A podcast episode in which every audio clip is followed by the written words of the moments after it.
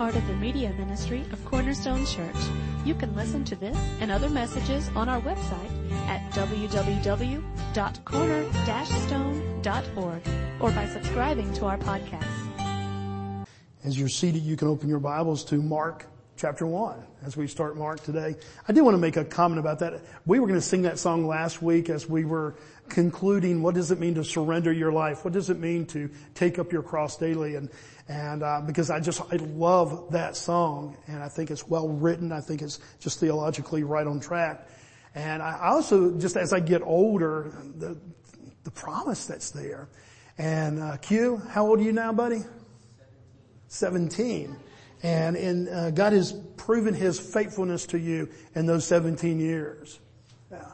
And so when Q says, okay, Bobby, you know, God has been faithful to me, I, I take that, I, am encouraged that a young man would say, yes, I, I see God's faithfulness in those, what we would call as older folks, those tender years of youth. Uh, and then I look at Mr. Joe back there. Mr. Joe, would, would you mind sharing your age? Soon to be 80. Soon to be 80. And Mr. Joe all the time talks about how God has been faithful in his life. I mean, that's what that song is, that a young man who's starting out in life, and, and in no way, I mean, we know that you're a mature young man, okay? but it's one thing for a, a young man to, to, to say, okay, I've lived all these years and I find my God faithful. That means a lot.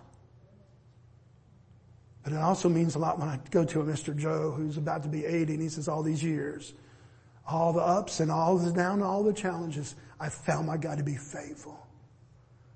And, and what a blessing that is that we can sing of that faithfulness.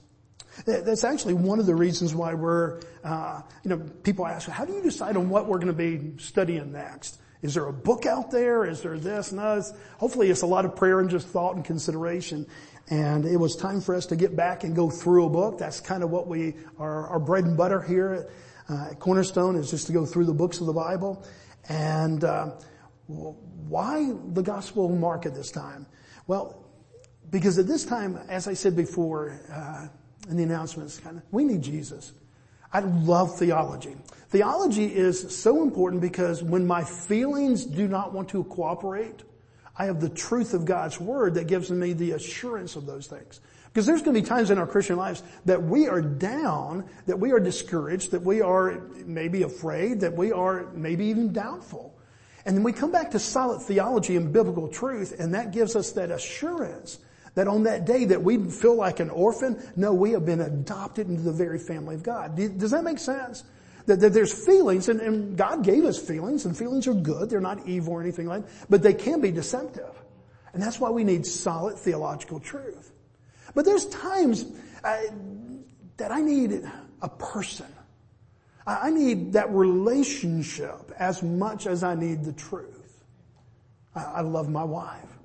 And, and, through this, we're about to just next, in these next couple weeks to, to celebrate 36 years of, of marriage and the faithfulness. And I just, there's truth there. There's just truth. She's been rock solid up and down. But there's times I need that truth and I hope you get this. There's times I just need Carly. And so as we open up and as we go through this Gospel of Mark, it is an intimate gospel. Now I'm not saying that the other ones aren't, but Mark is intimate in that it focuses on the relationships that Jesus Christ had. You're going to see more of the relationships that Christ had in this shorter gospel than you will in the other ones. 20 different relationships of people that met Christ and how their lives came in contact and were impacted by this relationship with Jesus Christ.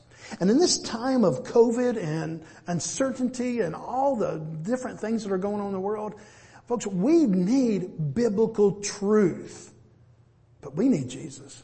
We really need the intimacy of relationship with the one who died for us and now lives in us and, and through us couple of years ago, um, uh, reading a book, and uh, I don't know if you've ever read C.S. Lewis, The Chronicles of Narnia. And uh, it's a great book for kids, but the adults seem to enjoy it just as much. And there's a, a line in the Chronicles of Narnia by C.S. Lewis that to me was just one of those impactful, profound times. And it comes toward the end and there's this character in Chronicles of Narnia, Lucy, and she knows Aslan. Aslan is this lion. He represents Christ in this Chronicles of Narnia. And it's been a long time she's been separated from Aslan for, from quite some time. And they get reunited. And so Lucy sees Aslan, this lion, and she says this, Aslan, you're bigger. And he says, this is because you're a little older now. And she says, not because you are. I am not, he says. But every year you grow, you will find me bigger. My desire as we go through this, even though we have firm belief, I pray in Christ Jesus and we have relationship with Him, that we would find Christ bigger. That we would see this intimacy that Christ has with the people that He came to save. And so this, that's my desire. I, I think that that quote from C.S. Lewis just really fits the Gospel of Mark very, very well. And uh, so let me tell you a little bit about, again, this morning we're just kind of doing an overview of what is the Gospel of Mark, why is it different from the other ones. Uh, it tells the story of Jesus in a very unique and different way. Uh, for one thing, it doesn't include the birth of Jesus. It's the only one, well, John kind of does, he does it from a theological perspective, but uh, Mark doesn't even try to. He doesn't, you're not going to find the manger, you're not going to find shepherds and you know, angels singing the choir on, on the Christmas story. You're not going to find that in Mark because it's not there. Uh, he begins with the ministry of Jesus. It's also argued to be, and again, this is argued among theologians because none of the gospels, you know, had a date on them. It's not like uh, some of the Old Testament books it says in the year of so and so, and so we can kind of easily date it. The gospels uh, do not include that. And so we can only go by kind of evaluation of the scripture and different things that we know about the four different gospels, about when they were written. But many, many, I won't say most, but many, many, I, I would say the majority of conservative scholars believe that Mark was the first gospel. And if so, that kind of plays into part of where he starts this morning. We'll get to that in just a little bit. That it was written perhaps about 20 or 30 years after Christ. Um, has gone, and uh, and you go, why did they wait so long to write these gospels? Well, one of the reasons is simply, did they believe in the first century, that first century of Christianity, did they believe that Christ was coming back during their lifetime? Yeah. And, and so they weren't really kind of recording things because for the most part, I, I think that oral tradition was very strong. Uh, that was kind of part of the historical record that they had was oral tradition. They would tell stories and they were very good at it. The Jewish people were extremely good at it. And, and so they had sufficient knowledge of the life of Christ even though he had been gone, uh, resurrected and then ascended for about 20 years. But when Christ did not come back in those shorter days that they thought, that's when they began to say, okay, maybe we need to write this down. And so we begin to see these gospels emerge and Mark arguably is the first one. It is also the shortest of all the gospels. Uh, you can read it if you're just an average reader, kind of in about 45 minutes. If you're a slow reader, probably about uh, an hour and 15 minutes. If you're a quick reader, probably 30 minutes. So it's, it's a quick one. It's 16 chapters. And it begins with his baptism. And one of the things that we find that's again unique is that it just focuses on the one-on-one relationships that Christ had. It doesn't so much have sermons in it. For example, Sermon on the Mount. You're not going to find that in. You're going to find that in Matthew. You're going to find it in some other gospels, you're not going to find that in Mark. He doesn't have a lot of the discourses. He has the interactions. Does that make sense? Of where he's kind of, where he's writing from. Now some people would say, this Gospel of Mark really should be called the Gospel of Peter. Now before you think, oh Bobby, that's sacrilege. Why, why would you even say that? It's because most people do believe that because John Mark, John Mark, was uh, the, a close associate, kind of a, uh, a student of Peter, that really this is kind of, that Peter gave the stories, the details, and the intimacies of so many of these interactions of Christ. And that John Mark is just used by the Holy Spirit to record this and to write this down. And so even though we call it the Gospel of Mark, very much you could argue that a lot of this is coming from the firsthand eyewitness accounts of Peter. And we find these teachings uh, or these interactions with Christ as the focus. Um, one of the things that you're going to find out, and probably perhaps the reason I like it the most, it is rapid fire, boom, boom, boom. I, I'm the first one to tell you, attention, my attention, about that. Squirrel, man, I'm, I'm, I'm following every distraction in the room. Mark kind of preaches in a way and he leads and writes in such a way that he's in a hurry. He writes in a way that all of a sudden he just wants to get to a point. Now can you guess what that point is? Where does he want to run to? Anybody just take a guess? The cross. He wants to go to the cross. He takes 10 chapters to 16 chapters, and 10 of those chapters are going to be focused on the three years of ministry of Christ. Okay, excluding his birth and then all that. So it's just the ministry of Christ. Three years, 10 chapters. Six chapters on the last week, the Passion Week of Christ. Now why is he so desirous to get to this end point? Why is he in a rush, almost like it's shot out of a cannon? Because the Gospel of Mark reflects the hope of Christ, the mission of Christ, and he wants to get that mission. Well, we really see kind of the whole purpose. I, I, think almost all theologians and scholars kind of agree that Mark 1045 is the central passage of this gospel. That it kind of captures more so than, than any other verse in the gospel of Mark, the mission and the point of why he's recording this, the perspective that he's coming from. Mark 10, 45.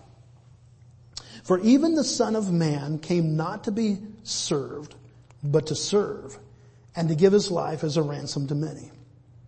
If you open your Bibles to Mark chapter 1, 1, you, you begin to see where this is going and why he's so urgent to get to this place of the cross. Why he's running at rapid pace, where he's not including every story. He includes a couple parables, but one thing that we do see is that he includes more miracles than any other gospel, because he wants to show the interaction. And he's portraying this servant's heart, and yet he's the first to say right from the beginning that this servant is the Savior, and he is deity. Look at uh, Mark chapter 1 verse 1. The beginning of the gospel of Jesus Christ, the Son of God. The gospel means good news. This is the good news of Jesus Christ.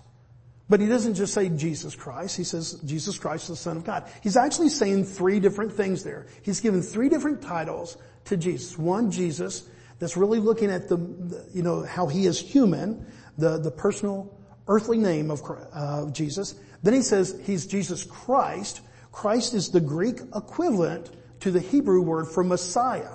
So he says, okay, yes, he is human. He's totally human.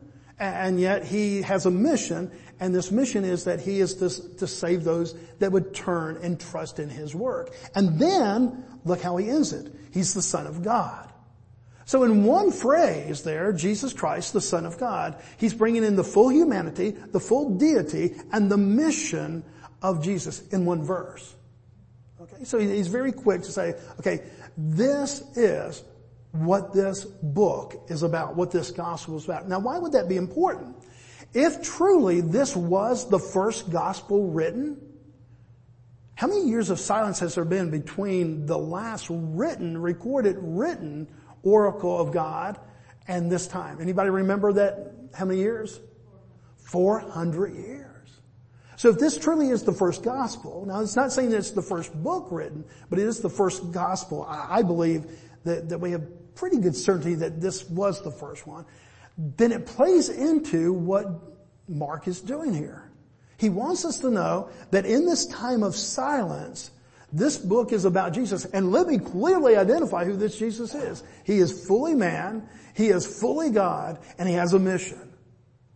And it all points to that Mark 10:45. It all points to this is what he wants to do. He's a servant and he's come to give his life as a ransom for many. God's people have been waiting generations for the Old Testament prophecies to be fulfilled. So look what Mark does right from the start. He gives this clear identification that this is the good news, the gospel of Jesus Christ, the Son of God. Now look what happens right afterwards. He begins to bring in the Old Testament. What Old Testament does he bring in? Malachi and Isaiah. These two prophecies about how there's going to be a forerunner. That when the Savior comes one day, that there would be one that would come before him to kind of set the path. In fact, look back, Malachi, or you can look at the screen, Malachi 3.1. When we went through Malachi verse by verse just a couple months ago, we saw that this is a part of the way that the Old Testament ended with this promise of a forerunner. Malachi 3.1, Behold, I send my messenger and he will prepare the way before me. And the Lord whom you seek will suddenly come to his temple and the messenger of the covenant in whom you delight, behold, he is coming, says the Lord of hosts. So Malachi, before 400 years of silence says, now guys, it's gonna be silent, it's gonna be dark for a while, but let me give you this promise. One day, God is gonna bring about the Savior that Isaiah spoke of. If we go to Isaiah chapter 40 verse 3, it talks about this forerunner again, John the Baptist. A voice cries, in the wilderness prepare the way of the Lord. Make straight in the desert a highway for our God. Now why am I telling you all this? Why is this significant? Because I want you to see the urgency of this gospel. Yes, Mark is trying to, to get us to see the historical significance. He is trying to get us to see the prophetic significance. But don't miss this, guys. I believe that what Mark really wants us to capture, and is so important in the day that we live today, that we are not at the whim of history, but that we serve a sovereign God. Do you see what Mark does? He said a promise was made, and I'm going to show you that a promise was kept. And yet 400 years of silence and darkness. And even the time that they're living in, Christians, when he's writing this, are, are very much an attacked people. They don't feel like the prized possessions of a holy God. They, they feel like, okay, my goodness, is this really what the Christian life is about? These Roman people and Nero, you know, putting us to death? And so Mark writes with this assurance. First thing, right out of the bat, I want you to know, guys, that a God who promised this 400 years ago, and in the case of Isaiah, 700 years ago, is a God who keeps his promises and that all of his promises, Mark doesn't say this, but the scripture will tell us, are made yes and amen in Jesus Christ. Guys, if you would have told me seven months ago that we would still have masks, that we would still have social distancing, that we'd have people missing work because of exposure to COVID-19, I would have said, I think you're stretching it pretty far. I think that our lives are going to be somewhat back to a regular pace you know, by summer and certainly by the time school is back. And that has not been the case. Uh, that's quite surprising to me, but then again, what do I know? How long is this going to last? How long do we stay in this? How long do we stay with all the different political unrest and all the different things? We live in a strange time, but it's not the strangest of all time. It's not dissimilar to other strange times in human history. And yet here's the profound message that I believe the Gospel of Mark right from the beginning is trying to, to set for us. Know that we are not at the whim of humanity. We're not at the whim of history. We're not at the whim of just the, the, the political winds that blow this way, or in this case, the, the pandemic winds that blow left and right. Know that we serve a sovereign God. And that's what helps me to rest at night. I don't know about you, but that's, that's where, again, the theology becomes really important that I just really believe, okay, God, I don't understand why all this stuff is going on, but I do understand this. You are 100% sovereign today. You'll be 100% sovereign tomorrow and you're going to be 100% sovereign for, for all eternity. There's not a day that your sovereignty wanes even a 0.00001%. This begins to, to, to, help us understand in a time when we really have a lot of chaos and craziness going on that God is in control. See, when Mark wrote this, if it truly was one of the first gospels, he's writing to a Gentile audience, specifically a Roman audience. And Christians in Rome at that time, probably a non-Jewish, they probably weren't Jewish from descent, they probably are Gentiles, Romans who came to know and trust Jesus Christ. They, Christians were, were really being ridiculed and, and they were really uh, under a duress that, that we can't imagine. Their lives were taken. Uh, if this was the time of Nero, and again, we, we can't specifically say it started, he wrote it in this point, but it fits the period by which the Christians very much were um, being beaten. They were, um, uh, Nero sent many Christians to their death. Uh, cruel things that we've talked about before, and I'm not trying to sensationalize this and, and make it graphic, but he was a cruel man. He would put skins of animals on Christians and then release dogs and the dogs would attack them. He would hang Christians upside down on crosses to mock the cross of Christ. He would, at parties given to Roman authorities, light Christians upon poles so that they would be burning and they would provide the light. That's cruel. Not trying to be graphic understanding the time and place that Mark writes this, he says, look guys, I want you to know that we're under duress. I want you to know that these are chaotic times, that these are troublesome times, but God is sovereign. And the first thing that he does is connect the silent period of 400 years to the promises of God. Now look what happens, Mark chapter 1 verse 4 and 5. After these 400 years of silence, John appeared, he, he starts with the ministry of this forerunner. John appeared baptizing in the wilderness and proclaiming a baptism of repentance for the forgiveness of sins. And all the country of Judea and all Jerusalem were going out to him and were being baptized by him in the river Jordan, confessing their sins. He said what Isaiah prophesied 700 years ago, what Malachi mentions 400 years ago, I'm telling you, it's now happening. The time has come. And yet he's very quick to move from one thing to the next. Notice, uh, we're going to go kind of rapid fire through some scripture. But I'm not doing it because I'm in a rush. Have you ever talked to somebody that you felt like they were in a rush? You know? And, and, you know, they were trying to be polite, but they were kind of talking and you were talking, but you could tell that they had one foot out the door. That's not what Mark is doing. He, he isn't trying to be rude by rushing through these different things that we're about to read in chapter one. What he's doing is he wants to get to the cross. He wants to see the fulfill, his readers to see the fulfillment, all that God has done. So that they could have this assurance of His sovereignty. The assurance that this wasn't just a plan that was hopeful, but that it had come to pass and that all these promises have been made yes and amen in the life and death and resurrection of Christ. So follow along with me. Okay, there we saw in uh, verses 4 and 5, John the Baptist. Now look at uh, uh, verses 7 and 8, and he begins to announce that Christ is coming.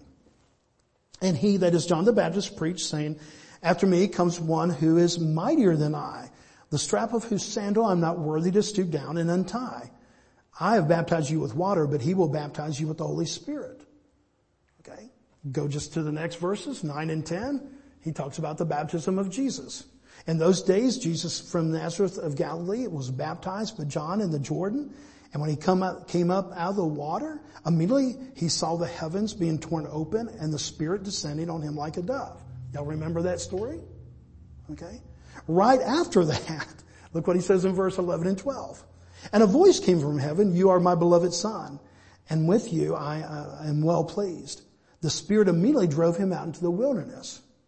He goes out in the wilderness. What's going to happen there? Look at verses 16 through 18. Passing along the sea, uh, I'm sorry, um, oh, uh, he takes him out to the, to wilderness and right there he, he begins to, in, in just one verse he says that he was tempted in the wilderness. Now, if you go to the other gospels, how long do they begin to describe all the temptations of Christ? And they begin to describe in great detail, this is what Jesus said, this is how Satan responded. What does John say? He goes out in the wilderness and he's tempted. And then he moves on. And he goes straight into the calling of the disciples. Look at verse 16 through 18. Passing alongside the Sea of Galilee, he called, uh, he saw Simon and Andrew and the brother of Simon casting the net, for they were fishermen, and Jesus said, follow me, and I will make you fishers of men. And immediately they left their nets and followed him. Verse 19 and 20. Going a little farther, he saw James, the son of Zebedee, and John, his brother, who were in the boat mending their nets. And immediately he called to them, and they left their father Zebedee in the boat with the hired servants and followed him. Do you see how rapid pace this is? If we went to the other gospels, we would see great details about this. It's almost like he's given us, uh, and please don't take offense at this, and, and please, I, I don't mean anything wrong with this, but have you ever read the Reader's Digest version? Or back in school, did you ever read the Cliff Notes? and you kind of got right to the point. And that's what Mark is doing. Now again, please don't hear that Mark is lazy. Don't hear that he is rude. But he's writing this gospel out of a cannon shot. And he goes through things that everybody else is taking 10, 11, 12, 13 verses, and he says in one verse. Here we are, Mark chapter 1 verse 23, and we are all, uh, I'm, I'm sorry, verse 21, and we're already where Jesus is beginning to teach in the synagogue. Everybody, if this was another gospel, you know where we'd be by verse 23 of chapter 1? The genealogy. we would still be back at, this is who this Jesus is, and we'd be in the story of his birth. I mean, by the time you get to Luke chapter 2 and 3, you're still in the birth of Jesus Christ. Mark chapter 1, by the time you get to verse 21, Jesus has begun his ministry. He's been baptized. He's already been tempted. He's already started the ministry. Now he's preaching in the synagogue. Look at verse 21 through uh, 22. And they went into Capernaum and immediately on the Sabbath, he entered in the synagogue where he was teaching and they were astonished at his teaching. For he taught them as one who had authority and not as the scribes. Immediately, we see a man come in there, demon possessed, and we see a miracle of Christ from the very beginning. Verse 23, 24. And immediately there was in their synagogue a man with an unclean spirit, and he cried out, what do you have to do with Jesus of Nazareth? Have you come to destroy us? I know who you are, the Holy One of God. Do you kind of capture how fast this is moving? In 10 chapters, we will see Mark cover the three years of the ministry of Christ. So that he can get to this passion week and he get to his, he can get to his purpose. I, I, I like to talk, but I like to get to the point. And I'm sure that there's times that Carly says, just get to the point. There's certainly times because she's a very descriptive woman and she will describe things and now, I said Mark's not rude. I can be rude. Okay, okay, what's the point? Mark is my favorite gospel because he says, I'm not going to give you a whole bunch of extras right here. You can get that from the other guys that are writing, but God has inspired me to write to you this rapid fire purpose of Christ and how Jesus has fulfilled that in every sense. What makes this gospel so wonderful is that Mark never loses this focus. In fact, do something for me. Uh, just in, in, your your Bibles right there, I know different translations are going to say it different ways, but I want you to see the word immediately just in chapter one. Okay. Look at verse ten. Do you see it there? The word immediately. 12, 18, 20, 21, 23, 29, 30, 42. This is his, this is his word. uses it more than any of the other gospels. And immediately, and immediately, and immediately. Why does he have this immediacy? Because there have been 400 years of gospel, folks, uh, of silence without the gospel. 700 years if you go all the way back to Isaiah's prophecy. 30 years since the birth of Christ that he had uh, grown up and basically had the trade of a carpenter. And now the ministry of Christ starts. And this mission that God has focused all of eternity on. What is the central point of all humanity. Jesus Christ, life, death, resurrection. Everything that happens before them points to Christ and His mission. Everything since that day points back. Is all of our hope in our religion, is all of our hope in that we are just good people and that we hope that God works things out? Or is everything in our lives pointing back to this mission, this successful mission of Jesus Christ? Everything before, everything after. Pinpoint it right here. And that's why Mark, not trying to be rude, not trying to be brief, not trying to give us cliff notes just so that we have an easy gospel. Okay, this is the gospel for people that don't have a long attention span. He said, I want you to know, after 400 years of silence with all these promises, I want you to know God is in the midst of answering everything that He has promised. He's in the midst of bringing about in our life everything that He has promised. What, what a great way to live life. Mark is running to the cross. And I'm not trying to make that a kind of a catchphrase or be cute with that. But guys, is there anything better in our lives that we can do than to daily run to the cross? Because that's where our hopelessness turns into hope. It's where our despair turns into our delight. It's where our tragedy and our trials turn into triumph. It is all about Christ and His mission. And Mark says, I want to get you there really quick.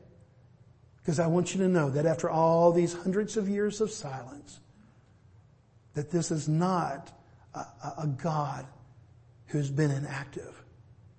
This is a God who's waited, as the Bible would say, for the perfect time Christ was born. At the perfect time. And I believe that he was talking about a nanosecond. Not a nanosecond too early and not a nanosecond too late. That at the perfect time, God's timing, His sovereignty, this mission of Christ would be fulfilled. Dear friends, we are not at the whim of history. Ever been through a pandemic before? No. Hopefully that we'll never go through one again. But the world has. We can go back to the United States in just the early 1900s. We can go back across the world and we can see different times. This isn't unusual, it's just unusual to us. And it doesn't happen all the time.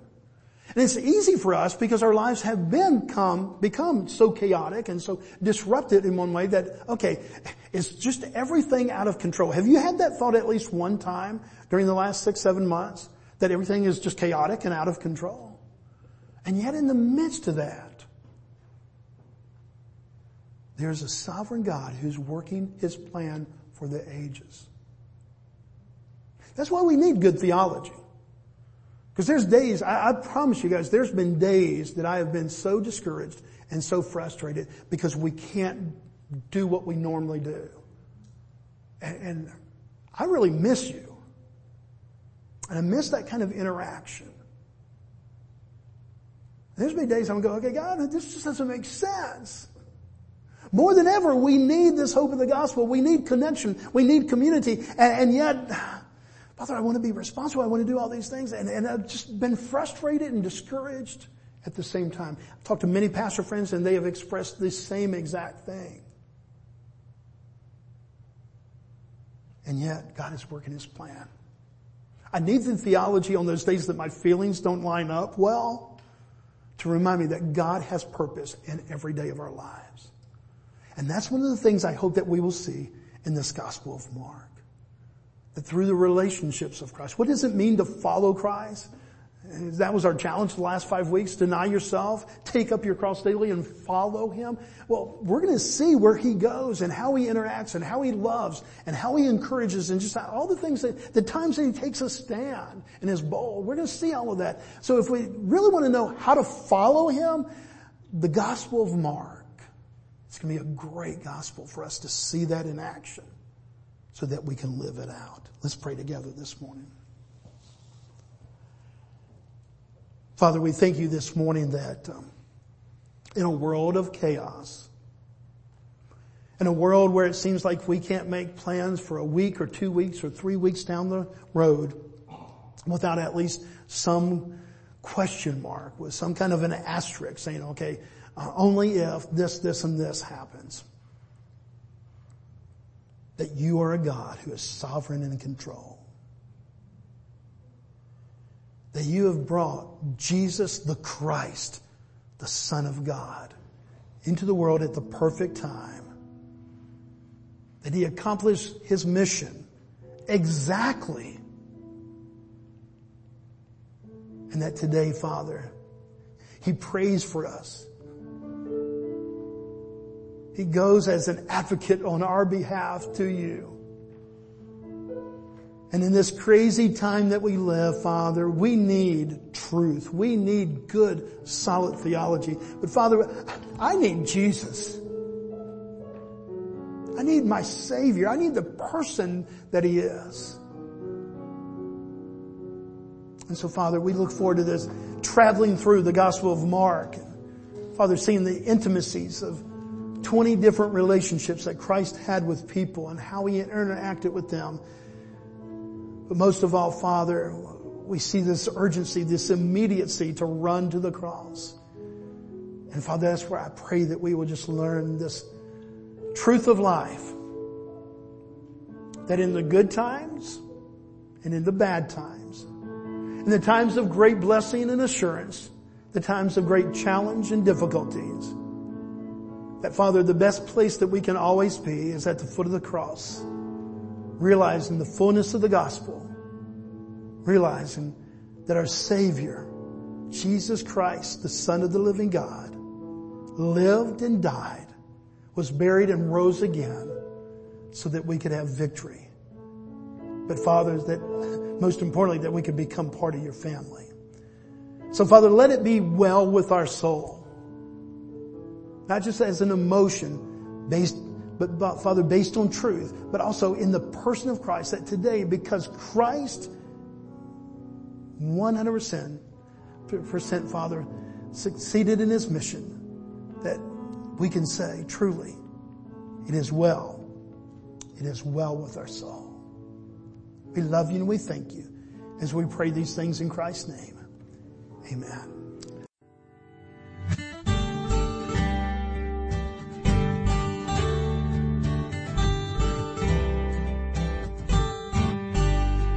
Thank you for listening today. We hope this message was a blessing to you. To learn more about our church or our media ministry, you can visit us online at www.corner-stone.org or find us on Facebook.